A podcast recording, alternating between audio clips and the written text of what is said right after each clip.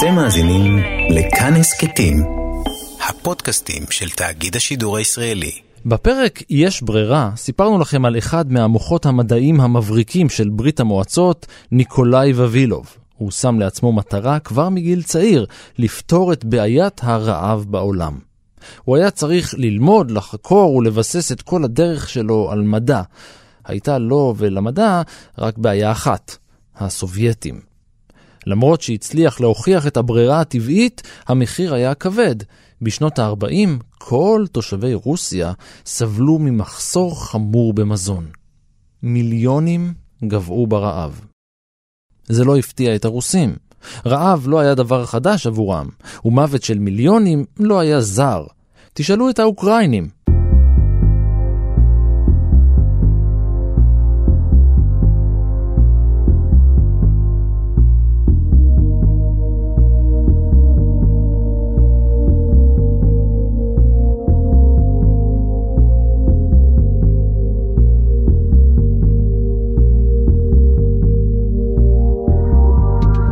היי, אני ערן מנהר ואתם על מנהר הזמן.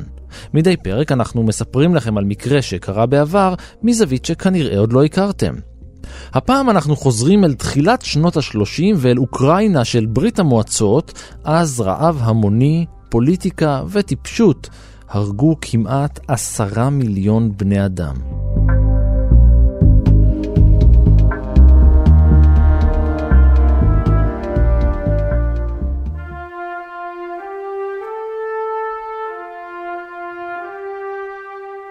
לא אחת סיפרנו כאן על רעב המוני. זוכרים את הרעב הגדול של אירופה בעקבות עידן הקרח הקטן? או את המוות ההמוני ששינה את פני העולם בגלל מחסור בתפוחי אדמה באירלנד?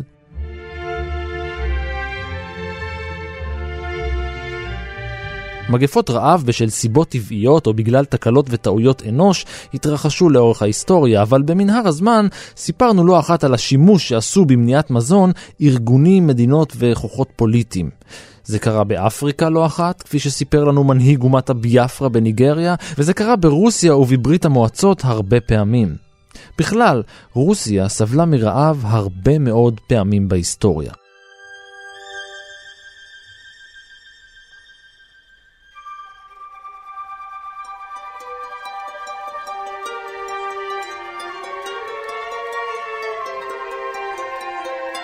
בין המאות ה-12 וה-14 תועדו 11 מקרי רעב המוני ברוסיה, החמור מביניהם התרחש באביב של שנת 1315, אז רעבו למזון רוב תושבי אירופה, רוסיה והמדינות הבלטיות. עד כמה שידוע, דווקא ברוסיה, ההשלכות של אותם גשמים עזים שהיו ברוב מדינות אירופה, חוץ מאיטליה ועוד חלקים מסוימים של אירופה. ברוסיה לא היו הגשמים האלה, ולכן רוסיה לא סבלה מהרב הגדול הזה. זהו דוקטור ולדימיר פפרני, מהחוג לספרות עברית והשוואתית באוניברסיטת חיפה. אני מלמד אה, גם בטכניון קורס על קומוניזם.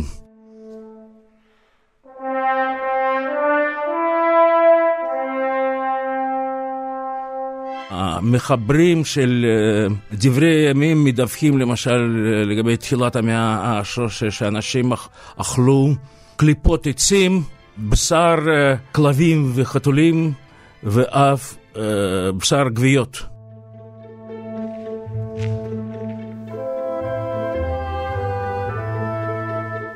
רוסיה כשלעצמה נמצאת באזור החקלאות הלא בטוחה.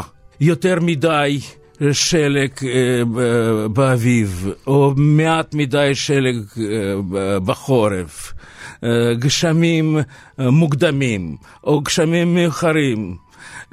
בצורת. כל הדברים האלה הביאו לכך שבימי ביניים כל 13 שנים היה מחסור ביבול ולפעמים היה רעב טוטאלי.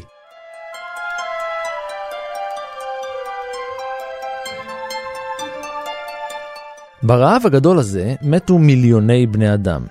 בתקופה בה אוכלוסיית העולם הייתה דלילה הרבה יותר, מדובר בקטסטרופה אדירה. הרעב החמור הוביל לתופעות קשות, כמו מחלות, מגפות, קניבליזם, והוא עיצב את דמותה של אירופה עד היום. החברה השתנתה, ימי הביניים נולדו, המדינות התעצבו והכנסייה קיבלה תפקיד הרבה יותר משמעותי בחיי השורדים.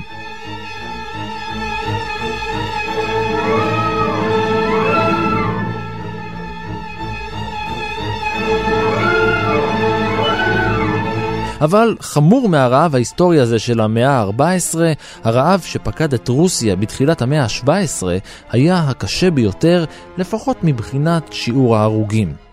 החל משנת 1601 ובמשך שלוש שנים מתו ברוסיה ממחסור במזון כשני מיליון בני אדם.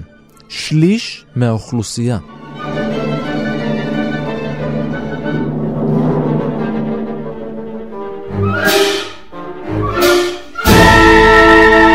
לא שיש זמן טוב לרעב להגיע, אבל הרעב הזה הגיע בזמן הכי לא מתאים, בתקופה שנקראה תקופת הצרות.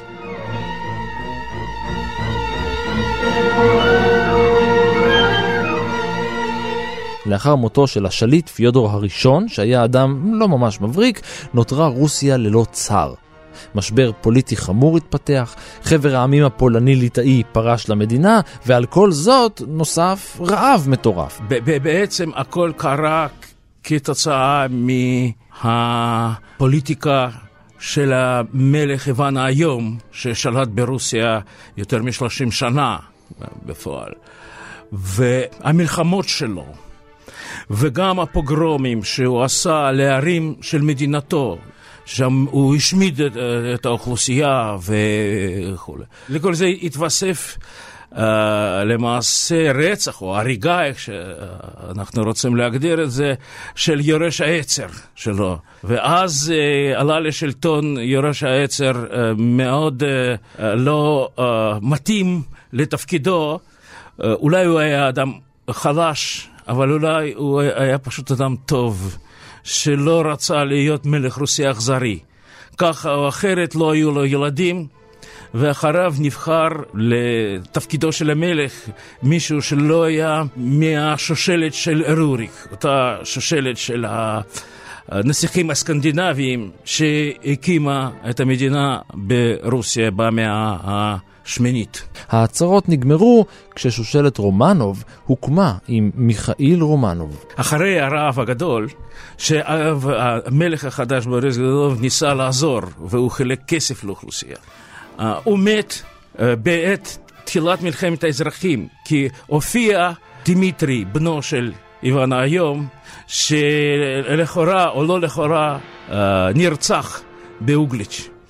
ואז האדם הזה, שרוב ההיסטוריונים קוראים לו פסאודו דימיטרי, אה, התחיל במלחמת האזרחים. ובשיא של מלחמת האזרחים, המלך החזק, בוריס גודונוב, מת, ובנו הצעיר מאבד את השלטון, ואז הכוזב, דימיטרי, עולה לשלטון, ואז בעוד שנה מפילים אותו, ומופיעים עוד מספר מרכזי כוח, וגם מתערבים פולנים וקזקים וטטרים מקרים ושוודים, אה, ומופיעים עוד כוזבים, אה, פסאודו דמיטרי השני והשלישי, ומרד, ולא מרד אחד. ובעצם באותה תקופה המדינה התפוררה, גם אחרי שנבחר מלך חדש, נמשכת מלחמה נגד פולין, והצהרות נמשכות עוד כמה שנים. בקיצור, הצהרות לא נגמרו. הרעב במאה ה-17 היה תוצאה מפתיעה של התפרצות הר הגעש הואיינה פוטינה בפרו בשנת 1600. התפרצות שגרמה לכמה וכמה חורפים קשים במיוחד, בהם הושמדה מרבית הגידולים החקלאיים ברחבי העולם כולו. אבל נראה שמשהו גורם לאוכלוסייה ברוסיה להידלדל במיליונים בכל כמה שנים. כי בשנת 1891 הגיע לרוסיה עוד רעב, שחיסל עוד חצי מיליון איש.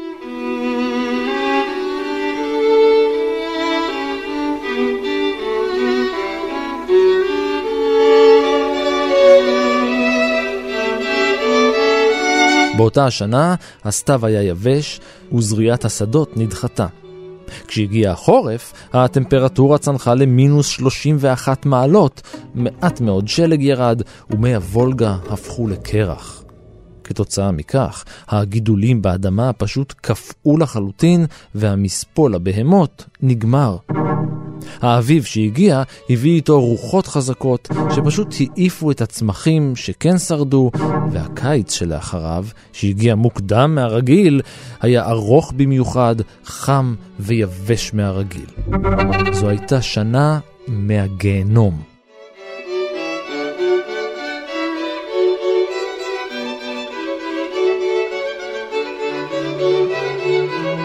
הרעב התפשט מאזור נהר הוולגה אל הרי אורל והים השחור.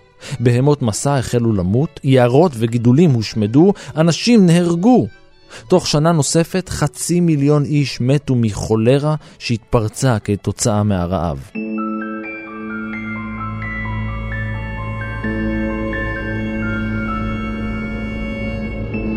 אבל ברור שלא רק מזג האוויר היה אחראי.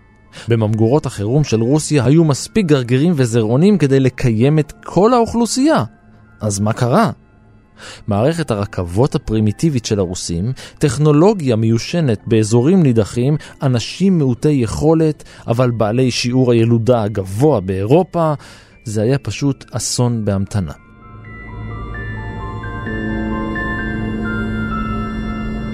השלטונות הורו למערכות העיתונים לא לדווח על העניין וחדלו מלהשתמש במילה רעב, גולוד ברוסית. במקום זה, הם אמרו שמדובר בתבואה דלילה. כמו במקרה של אירלנד, גם ברוסיה ייצוא הדגן נמשך כל העת. בעוד אנשים רעבים וגוועים, המדינה המשיכה למכור מזון למדינות אחרות. אמנם השלטון, כמו תמיד ברוסיה, בהתחלה ניסה איכשהו uh, להסתיר דברים, אבל בסופו של דבר הוא עזר. אכן, השלטונות החליטו להפסיק את הייצוא. הקימו ועדה מיוחדת בראשות יורש העצר, אפשרו לחברה האזרחית לעזור.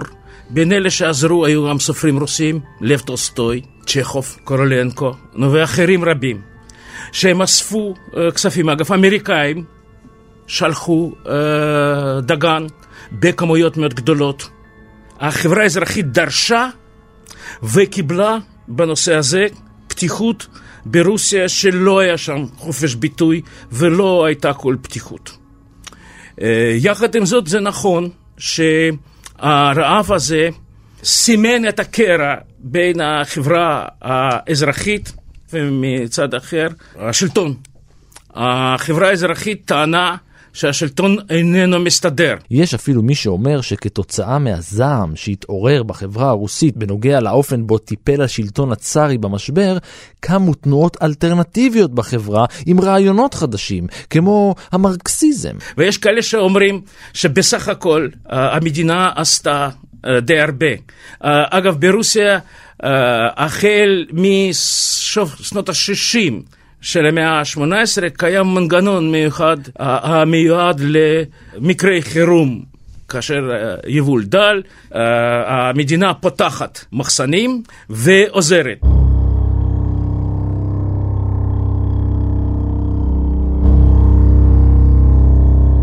המהפכה שניסתה להתחולל באימפריה רוסיה בשנת 1905 שיבשה את אספקת המזון שוב. שביתות, מחאות איכרים, מרידות צבאיות. למרות שלא התחלף השלטון, המהפכה הכושלת השיגה רפורמה חוקתית. רוסיה הפכה למדינה מרובת מפלגות, והחוקה נכתבה שנה לאחר מכן.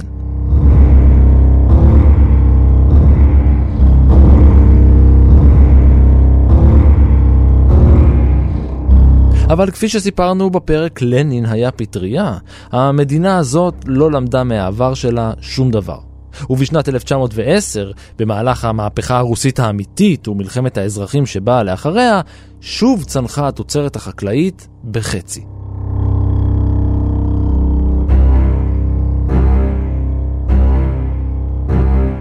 יכול להיות שהרעב היה זה שדחף את רוסיה לכל המהפכות?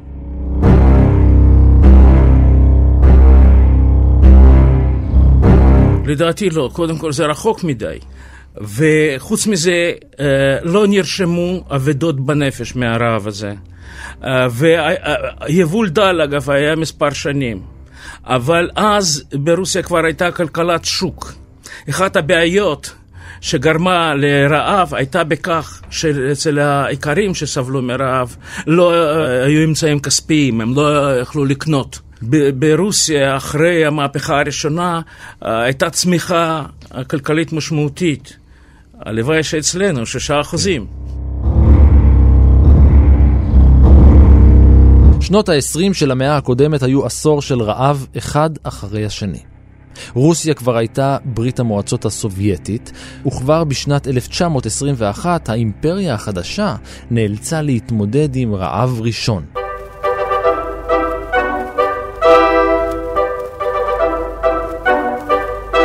מתכון לאסון המצרכים הדרושים. שש שנות מלחמת העולם הראשונה, שלוש שנות מלחמת אזרחים. אחד מהפכה, אחד קומוניזם, אחד מערכת רכבות במצב גרוע תמידי, לקישוט בצורת.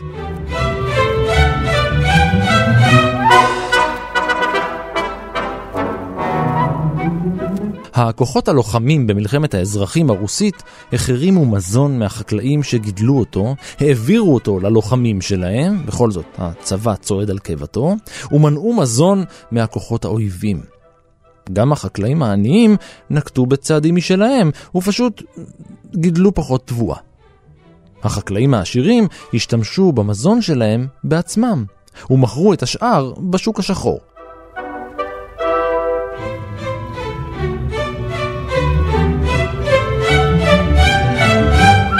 גם כאן פנו אנשים אל קניבליזם. העולם הפנה את תשומת ליבו אל הבטן המקרקרת במזרח אירופה. האמריקאים הציעו ללנין סיוע בחלוקת מזון בתנאי שהם יהיו אלה שישלטו ברכבת הרוסית המקרטעת. לנין סירב. אף אחד לא יתערב לנו בעניינים הפנימיים שלנו, הוא טען. אבל בסופו של דבר, כשהוא מתקרב לסוף ימיו, נכנע לנין לרעב ולמצב הפוליטי הלחוץ שעמד לצאת משליטה. קודם כל, אז הממשל של לנין אה, בעצמו אה, לא מסתיר את העובדה שיש רעב. כמובן, מסתירים את העובדה למה היה רעב. הרעב היה בדיוק באזורים שדווקא שם היו החרמות של לחם בתקופת מלחמת האזרחים. כי בתקופת מלחמת האזרחים, האזור שממנו בא רוב הדגן, אוקראינה, היה לא בשליטת הבולשביקים. ואז אותו אזור שסבל מרעב בשנת 1891, סבל מרעב שוב פעם, והרבה יותר כבד, כי שם כבר יש תמונות, אה, שם כבר ילדים וגם מבוגרים אה, שוכבים מתים. ברחובות. אה, מאות אלפי ילדים נשארו בלי הורים. אה, היו מקרים של קניבליזם, אבל הממשל לא הסתיר. יתרה מזאת, הוא אפשר uh, גם לחברה האזרחית להקים ועדות, והוא ביקש עזרה. ב-15 במרץ הצהיר לנין על מדיניות הכלכלה החדשה, אך למרות כל המאמץ, חמישה מיליון אזרחים נספו, 16 מיליון איש נפגעו. המדיניות הכלכלית החדשה, שמאותה היה ביטול המכסות, בעצם החרמות של לחם ושימוש במס וגם חופש המסחר. המסחר היה אסור, השוק היה רק שחור.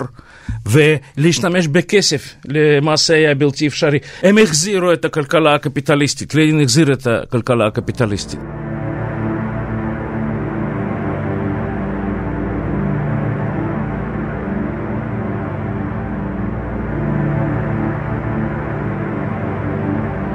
בדיוק עשר שנים לאחר שתם הרעב, עוד רעב התדפק על שעריה של ברית המועצות הסובייטית. על כס השלטון ישב סטלין, שמש העמים, שהעביר במפלגה ובמדינה כולה את תוכנית חמש השנים הראשונות, תוכנית החומש של ברית המועצות. בכל שנה, מטרה אחת: תיעוש מהיר, חקלאות שיתופית, העלאת רמת ההשכלה של התושבים, הפיכה למדינה מתועסת ואוטונומית וחיזוק הצבא. סטלין על מנת לממן את התוכנית שלו, שהיא תוכנית המודרניזציה של הכלכלה, בעיקר מודרניזציה של כלכלת הערים, אה, בניית התעשייה, תיעוש, הוא היה צריך כסף. גם כל אחד שהיה רוצה לעשות את זה היה צריך הון. נו, חלק של הכסף אפשר uh, להחרים, uh, ככה יש אנשים שהתעשרו, uh, אפשר לעצור אנשים, וזה מה שנעשה, זה נקרא באותה תקופה לילות הזהב. אבל עיקר המשאבים היו דווקא בכפר הרוסי, ששם יותר משלושה רבעים של האוכלוסייה הרוסית. והרעיון היה מאוד פשוט. זה רעיון של קולקטיביזציה, משקים קולקטיביים. למעשה המילה קולקטיביזציה זאת מילת מסווה. כי גם ככה המשקים ברוסיה היו במידה רבה קולקטיביים. מדובר היה על הקמת המשקים שהעובדים שם הם ממש פרולטרים, כן? זאת אומרת אין להם כלום חוץ מחלקת אדמה קטנה ליד הבית ששם אפשר לדג... לגדל איזה כרוב, תפוח אדמה ותפוח עץ או משהו כזה, אבל חוץ מזה כל הקרקעות בידי המדינה, אנשים עובדים, ומה שחשוב היה שבסיטואציה הזאת היה אפשר לקחת אצל איכרים הרבה יותר. ולמה לקחת הרבה יותר? כדי לממן את התיעוש, השלטונות מוכרים את הדגן. וקונים בתי חרושת. באותה תקופה קנו יותר מ-200 בתי חרושת. כל זה מתואר על ידי התעמולה הרשמית כתוכנית החומש, מספרים, כמה צריך לבנות וזה, נו, כל אלה כידוע היו סילופים.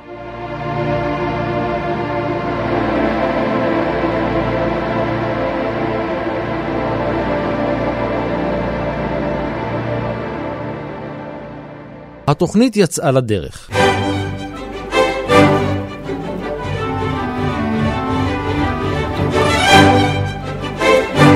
התעשייה החלה להתחזק ותהליך העיור, מעבר התושבים מהכפרים אל ערים גדולות, צבר תאוצה. ההשקעות הכלכליות התרכזו במפעלים ובבניית הכוח התעשייתי, כך שמחסור חמור הורגש בכל שאר התחומים, גם במזון.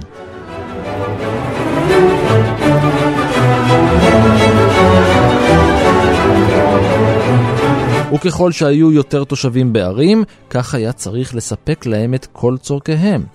אבל לא היה. הרעיון היה פשוט. החקלאות השיתופית הייתה אמורה לשפר את התפוקה החקלאית ולייצר עתודות תבואה גדולות מספיק כדי להכיל את כוח העבודה העירוני ההולך וגדל. מי שאכל אותה היו הקולאקים, האיכרים העשירים שחוו התנכלות מצד סטלין. טוב, אולי התנכלות היא מילה קלה מדי. חמישה מיליון בני אדם נעקרו מבתיהם, הכפרים שלהם הוחרמו והם גורשו למקום לא נודע. איש לא יודע מה קרה להם. החקלאות השיתופית הייתה אכזרית, אך הובילה לתוצאה הרצויה, תיעוש מהיר של ברית המועצות. אבל הייתה לה תוצאה לא רצויה, רעב. עוד רעב. הרעב הזה פגע בצפון הקווקז, באזור הוולגה, בהרי אורל, במערב סיביר, בקזחסטן, אולם מי שנפגע הכי קשה ברעב הזה הייתה אחת מחברות ברית המועצות, אוקראינה.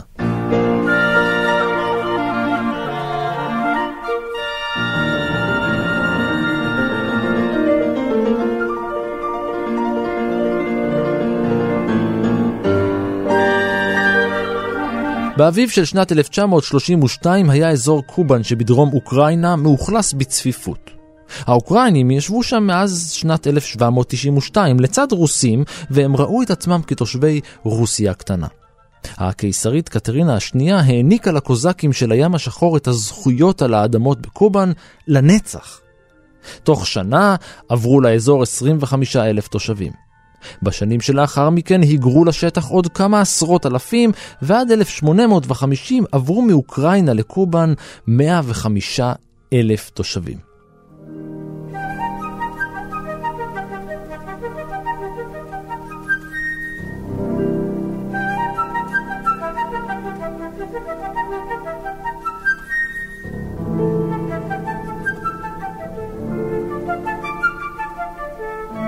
אחרי מהפכת אוקטובר ב-1905 הושבעה בקובן ממשלה צבאית, וזה היה הרגע בו החלה המחלוקת בין רוסיה ואוקראינה.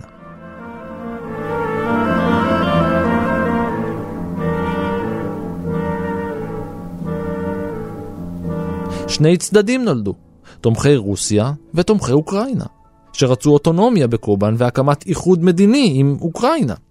בכל זאת, התרבות, השפה, החינוך, העיתונות, הכל היה אוקראיני. מאז ועד היום רבות שתי המדינות. קובאן זה אזור שהוא שייך לרוסיה היסטורית, אזור של קזקים רוסיים. אגב, משם מיכאל גרבצ'וב, זה שיזם את המדיניות של פרסטרויקה, וכידוע מדיניותו, מבלי רצונו, הביאה להתפוררות של המדינה המפלצתית הזאת, אבל אה, אוקראינה זה משהו אחר. אוקראינה אף פעם לא הייתה מדינה עצמאית. וניסיון לקבל עצמאות ו/או להילחם על העצמאות היה בעת מלחמת האזרחים, כאשר האימפריה הרוסית התפוררה. החל משנת 1917, והכל נגמר בכך שהבולשביקים כבשו את אוקראינה ואמרו שהם עשו את זה לטובת העם האוקראיני. ואגב, נניח כאשר היטלר אה, משמיד את היהודים, הוא אומר שהוא שונא אותם, אבל כאשר סטלין משמיד את האוקראינים, הוא לא אומר שהוא שונא את האוקראינים, הוא אומר שהוא אוהב אותם. שהוא עושה הכל נגד הקולאקים, הקולאקים אה, זה פיקציה אידיאולוגית. קולאק זה כל אחד. אם לא קולאק, אז היה מושג כזה ברוסית подкулачник, זאת אומרת קולאק משנה. אה, וקולאק משנה זה כל אחד שלא מוצא חן בעיני השלטון. בכל מקרה, עד נפילת הגוש הקומוניסטי והתפרקות ברית המועצות בשנות התשעים, הייתה אוקראינה חלק מהקולקטיב הקומוניסטי הסובייטי. וכחלק מברית המועצות, אוקראינה וקובן היו נתונות למרות השלטון המרכזי. ציר התבואה בשנת 32 באוקראינה היה עלוב. קצת יותר מ-4 מיליון טונות, לעומת יותר מ-7 מיליון שנה קודם לכן.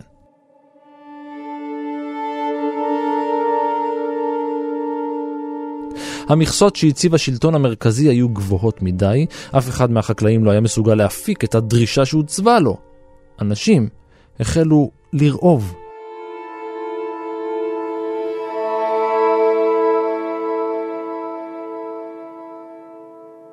בנוסף, במערכת קצבאות מיוחדת נקבעה לכל עיר הקצבה של מכסות מזון.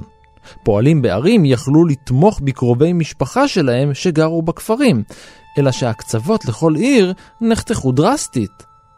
התנאים המושלמים לרעב נוצרו, ובאביב של 33 החלו אנשים בערים להתמודד עם מחסור חמור במזון.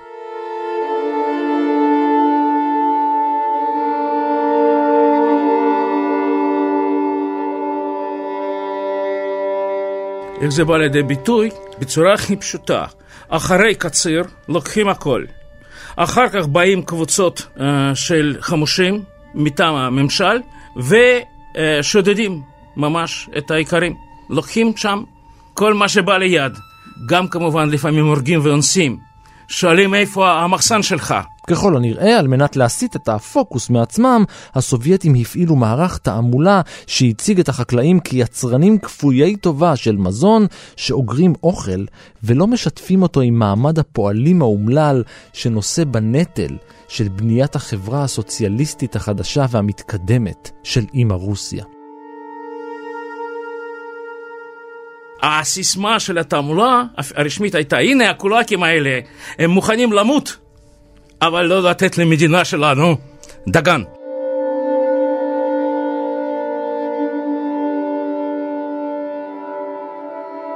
בינואר 1933 הגיע הדיווח הראשון על תת-תזונה המונית בעיר ויניצה ובמחוזות קייב, לא רחוק מאומן. תוך שבועיים הגיעו שמועות על בעיות מזון באזורים עירוניים שסבלו ממחסור באספקה בשל קיצוץ הקצבאות. אחרי עוד שבועיים, הנפגעים בצורה הקשה ביותר היו מחוזות העיר דניפרופטרובסק, שחטפו בנוסף לזה גם טיפוס ומלאריה. אחריהם היו מחוזות של קייב ושל אודסה. אחרי חודש הדיווחים על רעב הגיעו בעיקר מקייב. אחרי עוד חודש עברו פרבריה של העיר חרקיב את קייב והפכו לנפגעים הגדולים ביותר מרעב.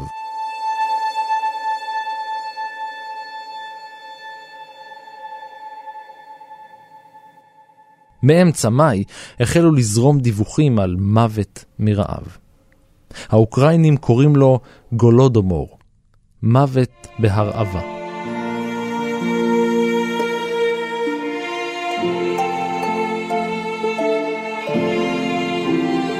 המילה הולודומור, שמבוטאת באוקראינית וברוסית כגולודומור, מורכבת משתי מילים. הולוד, שמשמעותה רעב, ומור, שפירושה מגפה. העיתונות במזרח אירופה החלה לדווח על המוות ההמוני תחת השם הזה. אפילו ביבשת אמריקה התקבלו דיווחים דרך מהגרים שונים, רק בברית המועצות לא נגעו בסיפור הזה.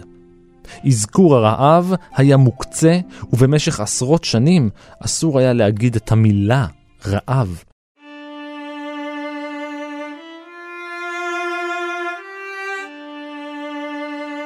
כמו הרעב של קזחסטן באותן השנים, שחיסל יותר משני מיליון איש. ההולודומור נחשב על ידי רבים לרצח עם שביצע סטלין בתושבי אוקראינה. אה, ויש פה עוד נקודה אחת שבדרך כלל לא שמים לב עליה, אבל היא חשובה. והיא נחשפה רק אחרי מה שנקרא המהפכה הגדולה בארכיונים, כאשר נפתחו הארכיונים ברוסיה בתחילת שנות ה-90 ואחר כך באוקראינה, ואז הסתבר שלמדיניות הקולקטיביזציה הייתה התנגדות, כולל התנגדות חמושה, וההתנגדות הכי קשה הייתה דווקא באוקראינה. ויכול להיות, אנחנו לא יודעים את המוטיבים של סטלין, אבל יכול להיות שבהקשר הכללי של מדיניות החוץ שלו ושל הפרנויות שלו, הוא חשב שפולין אה, מסוגלת לתקוף את ברית המועצות, הוא היה מעוניין דווקא אה, לדכות את המרד שם. וכידוע, ארץ רעבה היא ארץ מצייתת. תכף נחזור לשאלה בנוגע לכוונה שמאחורי הרעב.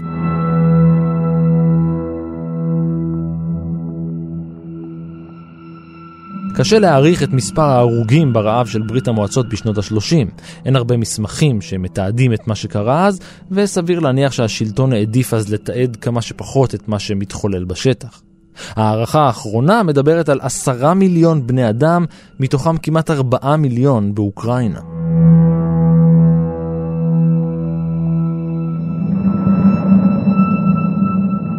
ישנן גם עדויות שבמהלך ההולודומור התבצעו מעשי קניבליזם רבים. טרם פניתי לקניבליזם, כתבה אחת הרופאות לחברה בקיץ 33, אך איני משוכנעת כי לא אהיה כזאת עד שהמכתב הזה יגיע אלייך. המשטר הסובייטי פרסם כרזות תעמולה עליהן נכתב אכילת הילדים שלכם הינה מעשה ברברי. ולמעלה מ-2,500 בני אדם הורשעו בבית המשפט בקניבליזם. יש שאלה גדולה מה זה אנשים טובים. אה, קודם מתו כמובן ילדים. אגב, יש אה, זיכרונות, פותחים קרון, מביאים שם ילדים, וילדים קטנים, שנתיים, שלוש, אוכלים אחד את השני. האם הם טובים או רעים? כן, זה באמת קרה. וואו, זה, זאת אומרת, זה כזה, כזה קניבליזם אינסטינקטיבי. Uh, כן, הם, הם, הם, אין להם מה לאכול, אז הם מתחילים לאכול אחד את השני. האנשים הטובים מתו ראשונים. מי שסירב לגנוב או לפנות לזנות, מי שנתן אוכל לאחרים, מי שסירב לאכול גוויות, מי שסירב להרוג, מי שסירב לאכול בני אדם, מת קודם. היו מקרים שאימהות הרגו את הילדים שלהם ונתנו כאוכל לילדים אחרים. אה, כאשר הם בעצמם לא אכלו בשר הילדים האלה. כמה עיתונאים מערביים חשפו את ממדי האסון ופרסמו את החדשות ברחבי העולם. בתגובה, יצאו הסובייטים בתעמולה נגדית. הם הזמינו כמה סלבריטיז מערביים לברית המועצות, כמו המחזאי ברנרד שואו, שאחרי סיבוב באימפריה הקומוניסטית, הצהירו כי לא ראו שום סימן לרעב. הוא קיבל הכל, כולל קוויאר, ואין שום רעב. ובמדינה הסוציאליסטית ממש גן עדן. אז שאלו אותו, למה אתה לא נשאר בגן עדן? אז הוא אמר, אני רשע ותיק. טוב לי יותר בגיהנום הקפיטליסטי.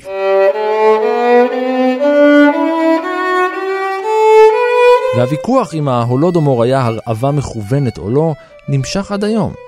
כי אם הוא כן, מדובר בפעולה שגובלת בהגדרות מודרניות של רצח עם. לפני כשנה, בית הנבחרים של הקונגרס בארצות הברית קיבל החלטה שמכירה בהולודומור, זאת אומרת באותו רעב מאורגן בערבה, באוקראינה, כברצח העם. הדיון והאפשרות לדבר בכלל על מה שהתחולל באוקראינה בשנים 32 ו-33 קיבל תפנית בשנות ה-80. כאמור, אז נפתחו הארכיונים בברית המועצות והגלסנוסט אפשר את חופש הדיבור לראשונה זה כמעט 100 שנה. בדצמבר 1987, באירוע לציון 70 שנות תקומה, נעשה שימוש ציבורי רשמי ראשון במילה הולודומור על ידי המזכיר הראשון של הוועדה המרכזית של המפלגה הקומוניסטית באוקראינה. אחרי שנה הופיע הביטוי לראשונה גם בברית המועצות. כיום הולודומור הוא מונח רשמי במילון השפה האוקראינית, והוא מתאר רעב מלאכותי המאורגן בקנה מידה נרחב על ידי משטר פושע כנגד אוכלוסייה של מדינה.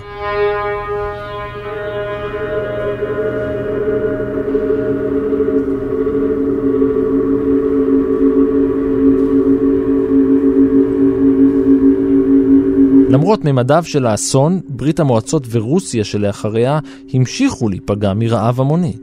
במהלך הכיבוש הנאצי של לנינגרד נספו כמיליון אנשים. הגרמנים ניסו לחסל את העיר בהרעבה על מנת להתמודד עם התנגדות שם, תושבי המקום שחטו את בעלי החיים בעיר לטובת מזון, גם שם נרשמו מקרי קניבליזם.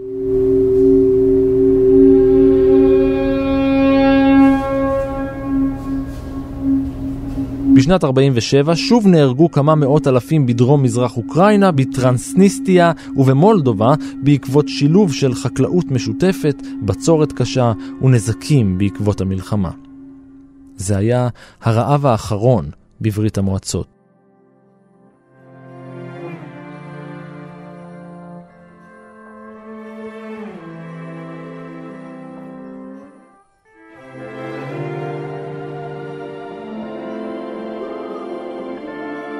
ועד כאן מנהר הזמן להפעם. תודה לוולדימיר פפרני, תודה גם לאור מנהר שלא הפסיק לאכול והיה על ההפקה, ולניר גורלי שלא אכל דבר והיה על העריכה. את כל הפרקים שהזכרנו בפרק הזה, ועוד פרקים אחרים של מנהר הזמן שממש לא קשורים ברעב או באוכל או ברוסיה, תוכלו למצוא באתר של כאן, תוכלו להאזין להם שם, באפליקציה של כאן, בכל יישומון הסכתים אחר וגם בספוטיפיי. אני רן מנהר, נשוב וניפגש בפרק הבא.